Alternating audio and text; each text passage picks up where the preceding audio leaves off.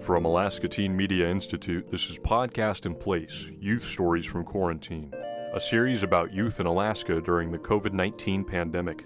We're bringing you stories, interviews, and audio diaries from socially distanced teenagers and young adults. I'm ATMI producer Rowan Pickard, recording this on my computer in my home since the ATMI studio is closed for the time being. While the lives of youth are greatly affected by the pandemic, we are much safer from it than many other demographic groups. So today, we're shifting gears to talk about one of the most vulnerable groups, the elderly. In this episode, we hear from Rebecca Parker, Executive Director of the Anchorage Senior Activities Center. ATMI senior producer Quinn White spoke with her about how the facility has found ways to work with their clientele remotely, how isolation is affecting seniors' mental health, and how we can all safely help our loved ones. They spoke over Zoom on January 22, 2021.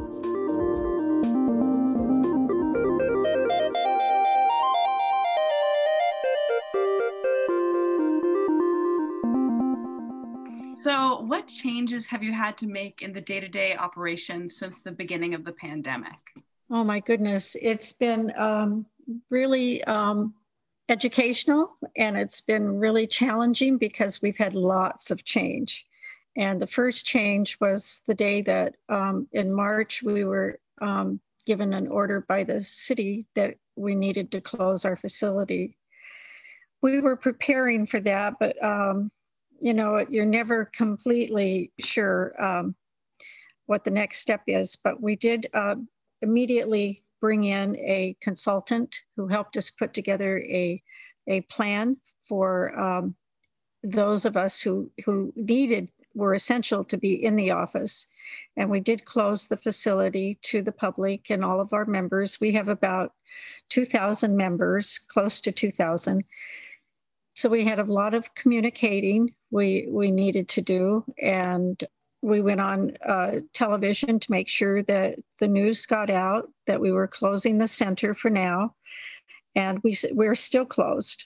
We applied for lots of grants to keep our funding source um, level and we've been very successful at that some of the changes day to day. Um, some of our employees needed to work from home, so we've had to provide them with computers and technology so they can um, work from their homes. We have people who have children, so they're not only taking care of the child, but also trying to work. So we have a lot of flexibility at the senior center for our employees.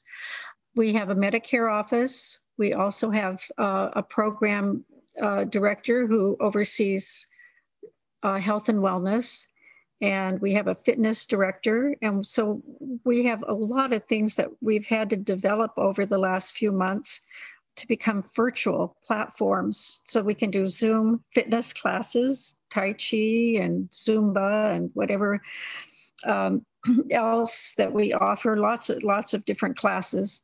And then uh, we also have partnerships with some of the community uh, leaders and organizations, the Alaska Alzheimer's Resource Center of Alaska. Um, they provide uh, support for a program called Brain Games, and we do a lot of games and fun discussions about how to keep our brains active and um, working.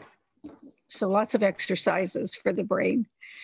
And we have a program that we share with AARP and the uh, Older Persons Action Group. Once a month, we bring in speakers on different subjects and we have a lecture series. It's really, really quite interesting. In February, we're going to do a Zoom uh, program for our members on, well, because of Valentine's Day, we decided um, a topic that doesn't get discussed very much is intimacy with seniors and so it's going to be about sex and seniors. So we'll have a specialist come in and talk about what that means and the importance of having these discussions.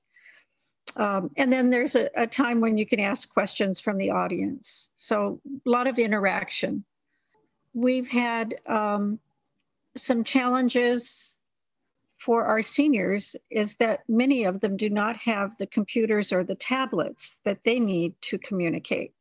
So we have been writing grants. We've obtained 30 tablets, and it looks like we may get a couple grants. So we're hoping to have at least 60 tablets that we can put on loan.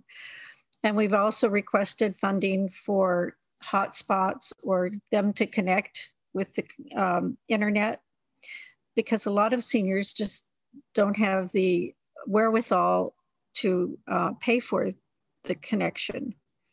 So you can give them a tablet, but if they don't, if they can't use Wi-Fi or internet, it's not going to do them any good. So we're actually looking for funding right now, and we have a couple proposals that are being reviewed, and I think those will be supported. So we have a lot to do, not only for our employees, but also for our members and seniors in the community at large. Um, we have a lot of, uh, we have about 65 who receive food boxes monthly. These are people who meet the poverty level, federal poverty level for Alaska. And they come by and we do curbside delivery for food boxes. We also, at Christmas time, um, had 200 holiday baskets that we distributed, and that was all curbside.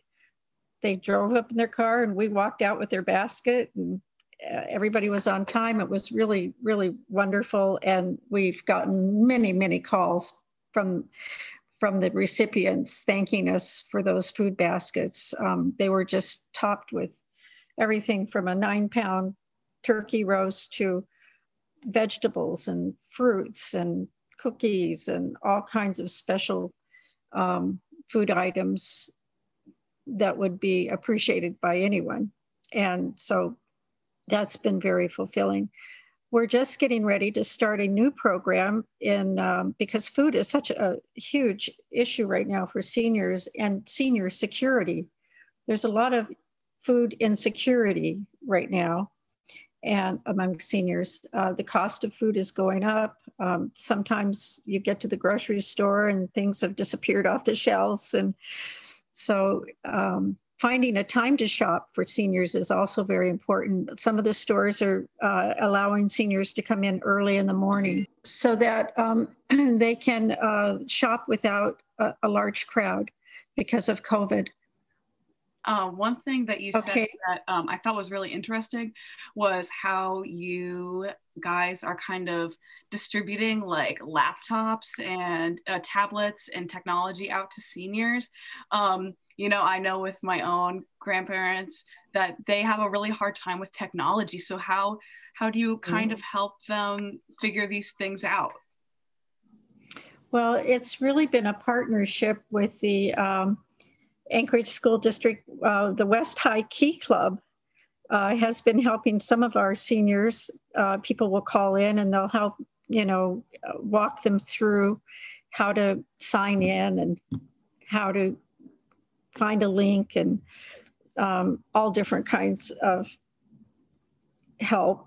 Um, and then we also have employees on staff who are taking calls daily from seniors who need help with their computer or they're, they've got something that's stuck and they need help. And so we've been helping in lots of um, different aspects. But I would say that um, the important thing is for seniors is when somebody calls in that we're there to answer or get right back to them.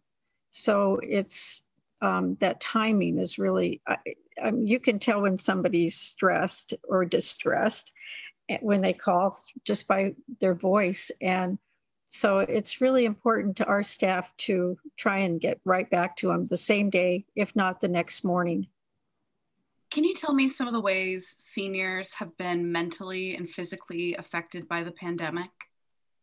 Yes, I think um, mentally the isolation is a tremendous issue right now with our seniors. Um, I get calls at home uh, from people, you know, who are members and or they come to the center all the time and they just want to hear my voice or I want to hear theirs too. And so connecting is really important um, because so many of them are isolated in their rooms and you know they go down maybe to get a meal and take it back to their room or they may go to the grocery store with someone once a week but the rest of the day they're home alone and watching tv and their only connection to the outside world is their phone. And so um, we have a team of senior um, employees who call our our seniors um, throughout the week and they each uh, work off different lists, but we make sure we keep in touch with people. And if they need something, they know they can call.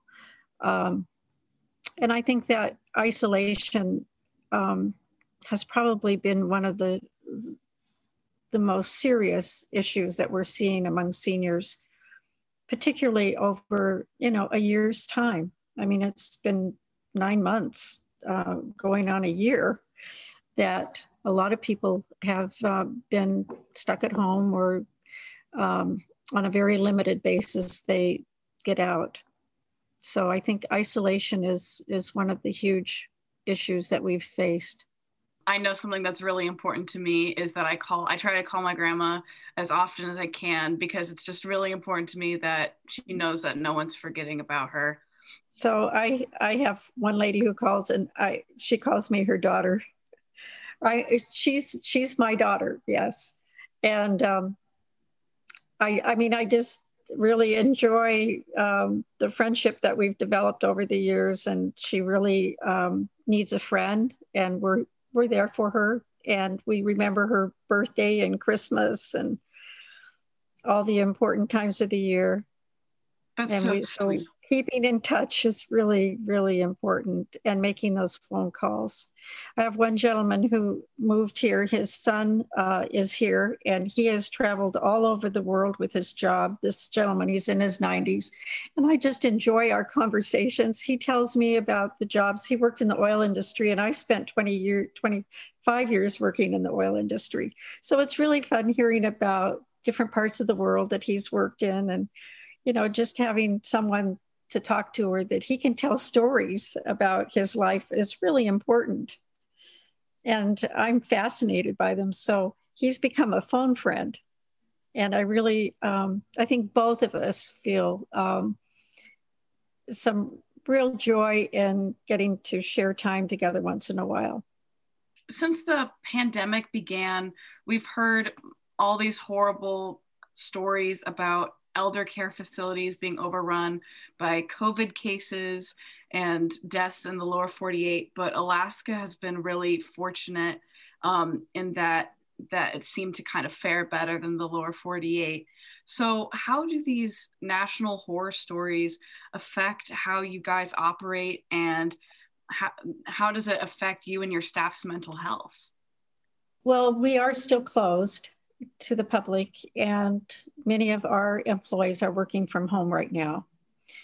So, um, keeping in touch with them daily and um, making sure we're all getting our assignments done is very important.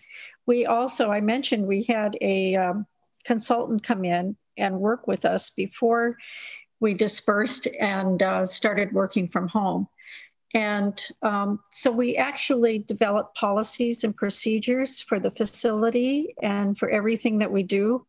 Um, just entering the building, and you know, we have to you have to have your temperature taken, and we ask several questions of you when you enter the building, um, and we make sure we check each other when we're there. Um, and everybody has to follow the procedures. Um, if you uh, touch the coffee pot, then um, and and we have a touch button.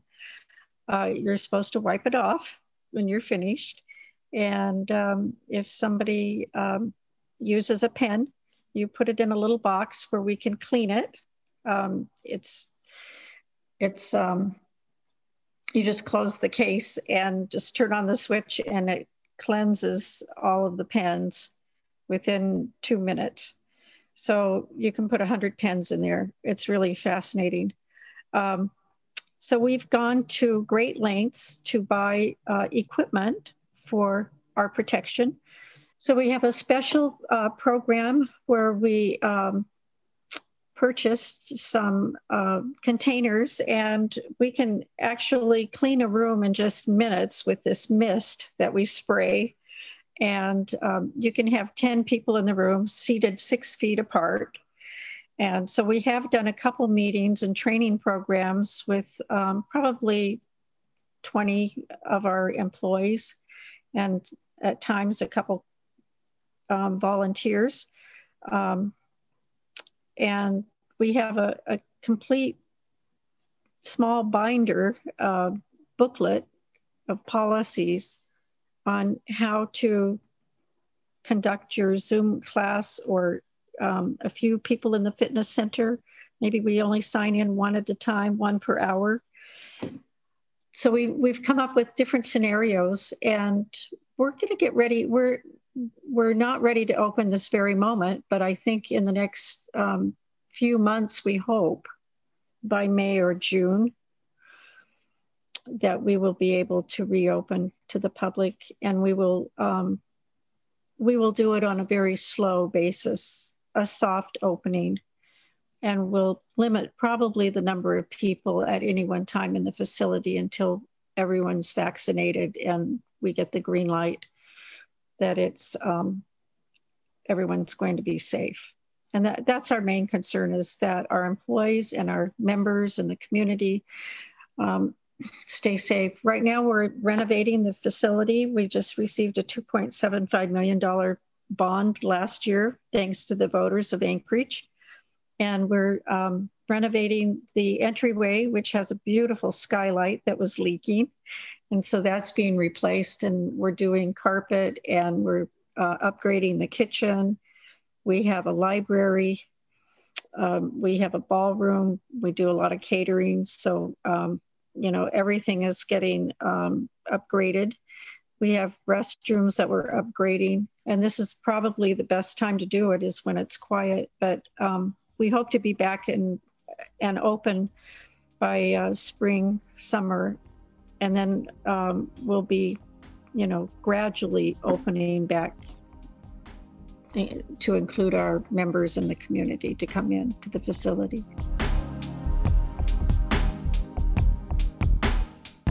We'll be right back.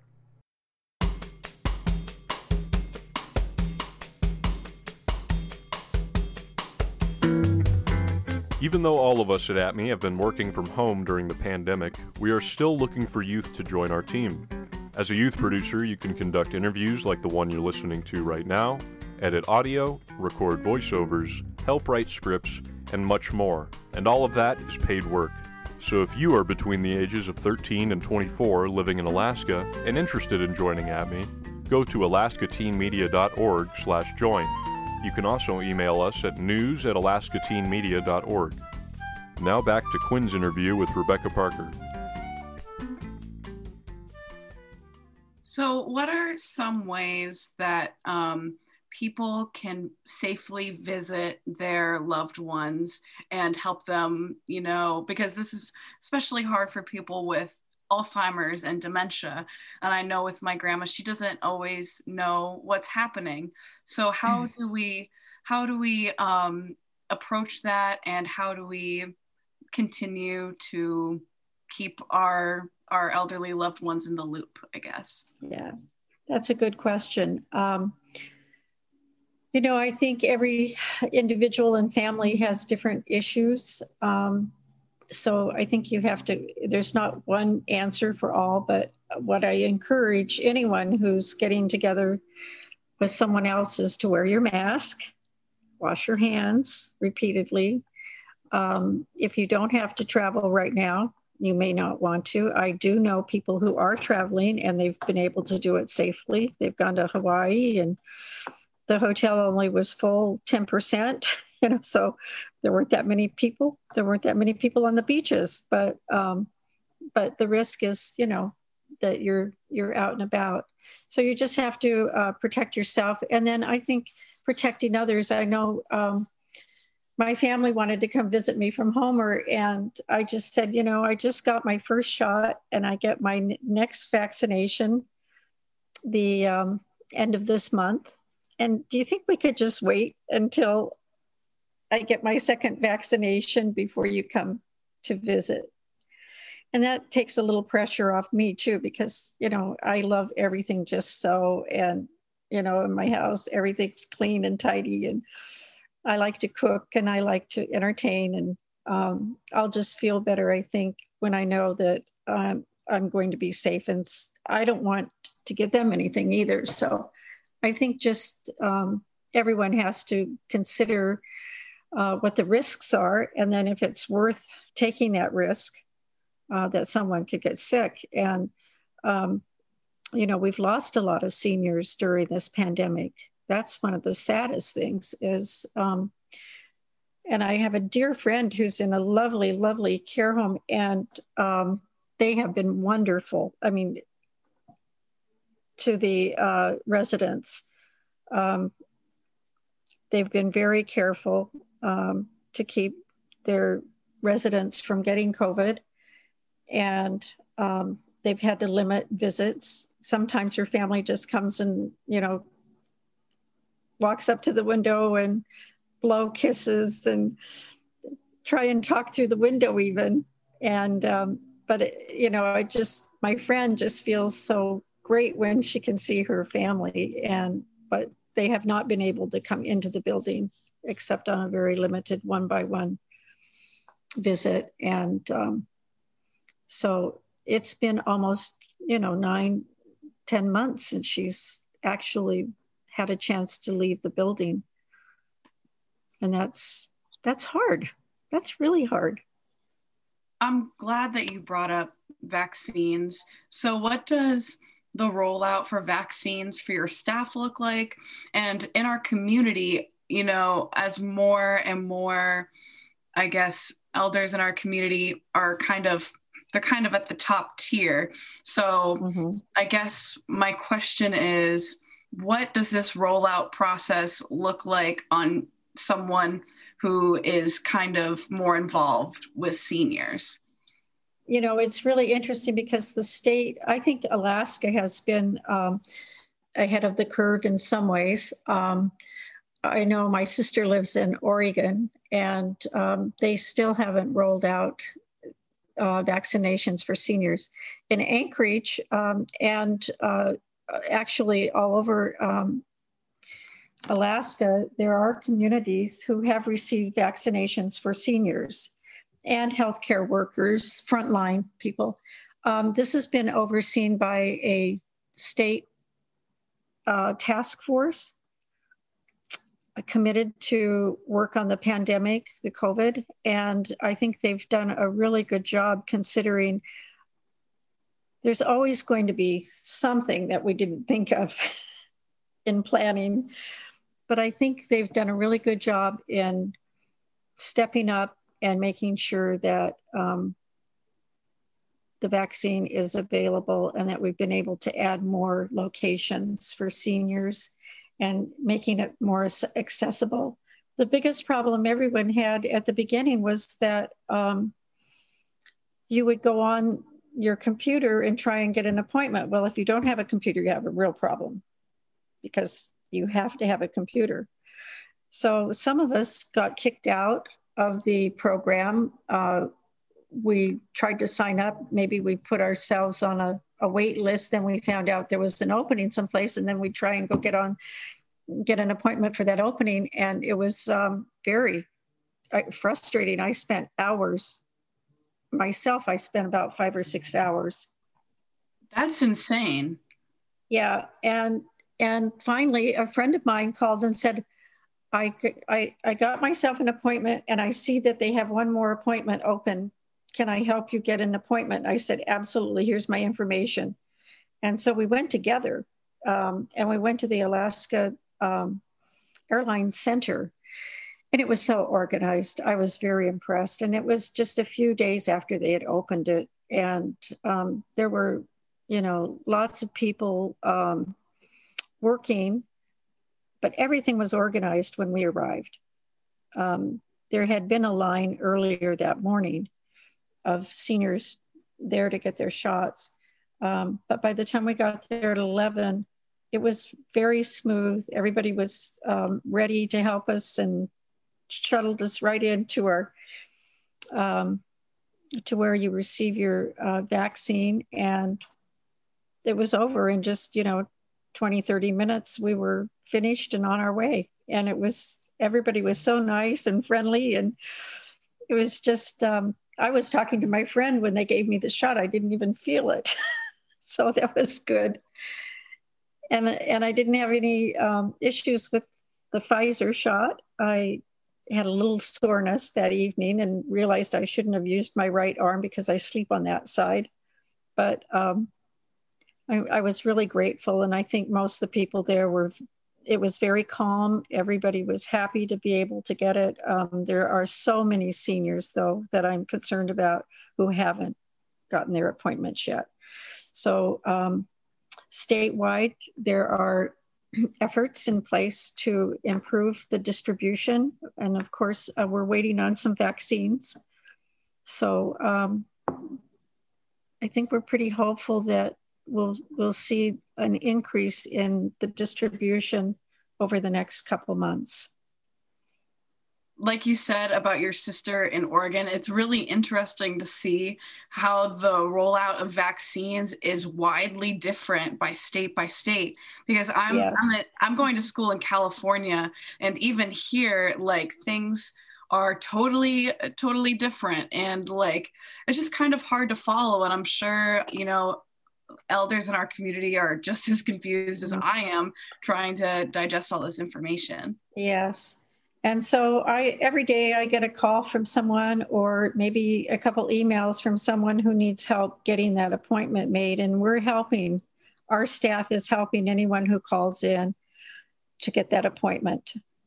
So I think we're doing all we can. I know um, the state epidemiologist, Dr. Zink, and her team are uh, very professional, and I think they've done an outstanding job considering this is the first statewide pandemic we've had in many years.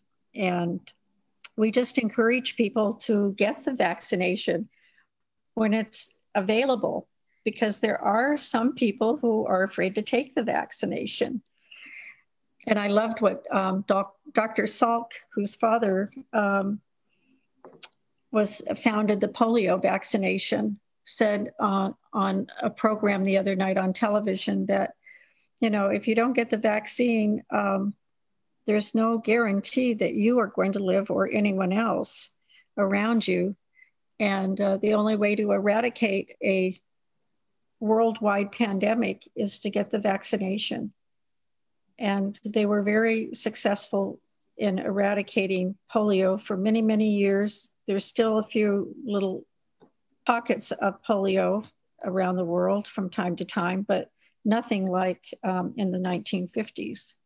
So I really encourage people and to get their vac- vaccination, not only to save their own lives, but the lives around them. And I, I liked what Pope Francis said. He said it's really a moral and ethical issue that we get the vaccination to save lives, your own and others.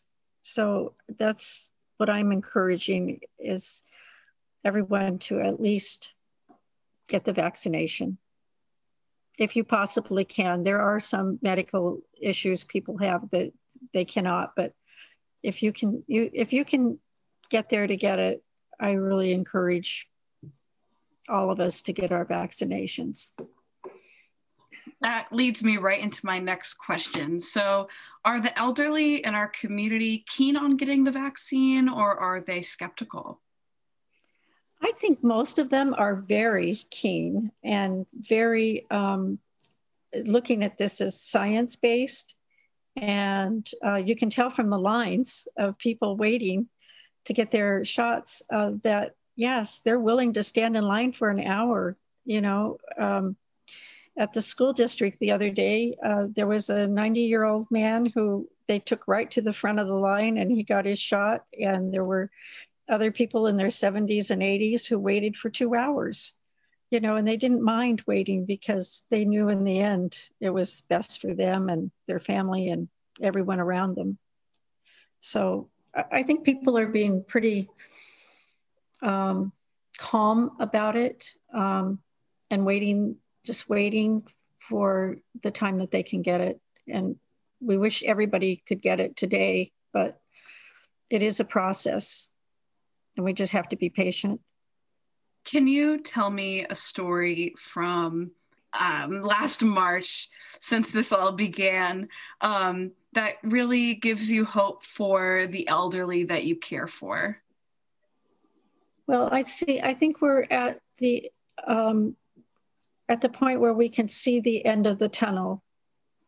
We're not quite there, but we're, we're we've made some headway, and um, I know for myself, I'm hoping that I can get on a plane in by March and go to go to the sunshine because I'll have my vaccination. And not that that's 100%, I still will wear a mask and still be very careful about washing my hands because it's nine, the vaccine is 95% positive, you know, that we're going to be safe, but it's not 100%. So I think we all still need to be really careful about making sure that we protect ourselves and others and wearing a mask i think right now is going to we're going to see that mask we're going to have to wear those masks for a long time so i know we kind of discussed a lot in our conversation today but is there anything else that you wanted to add that maybe we didn't get the chance to talk about sure um, i have family living in ecuador and the entire family um, got covid and they survived it. I was so thankful. So I'm looking forward to going to Ecuador and see them as soon as I can. But um, we're so lucky in this country that you know we have the hospitals, and um, even though it's not perfect, I still think this is a great country. And um, you can just mention it if you want. Is we gave garden tours um, for some of our neighbors who are seniors, and they loved coming through. We have five acres, and our building is 35,000 square feet, so it's it's a footprint, and it was really fun having uh, small groups, and we stood six feet apart, um, but we were able to walk through the gardens, and our gardener was very helpful in giving everybody a fun tour and educational and it was just nice being outdoors. So, so we've done a lot of uh, things that necessarily we, I mean, not having been through a pandemic before, even though um, I worked for a commissioner um, in health and social services, I was really proud of our organization for how we've handled the pandemic and being able to to keep our employees working and um, our seniors engaged, even if it's virtual and by phone. We've we've kept them engaged. Awesome! Thank you so much. Okay, thank you. That was ATMI Senior Producer Quinn White speaking with Rebecca Parker, Executive Director of the Anchorage Senior Activities Center. You've been listening to Podcast in Place Youth Stories from Quarantine from Alaska Teen Media Institute. Our show's theme music was composed by Devin Treckengost with additional music by Kendrick Whiteman. Stay tuned for more stories from quarantined youth. You can find these stories at alaskateenmedia.org, where we have included resources for youth during quarantine in partnership with the State of Alaska Division of Behavioral Health. Alaska Teen Media Institute is based in Anchorage, Alaska. We would like to acknowledge the Dena'ina people whose land we work on. Many thanks to supporters of our podcast, including John O'Hara and James McCoy. The views expressed in this program do not necessarily represent the views of our sponsors.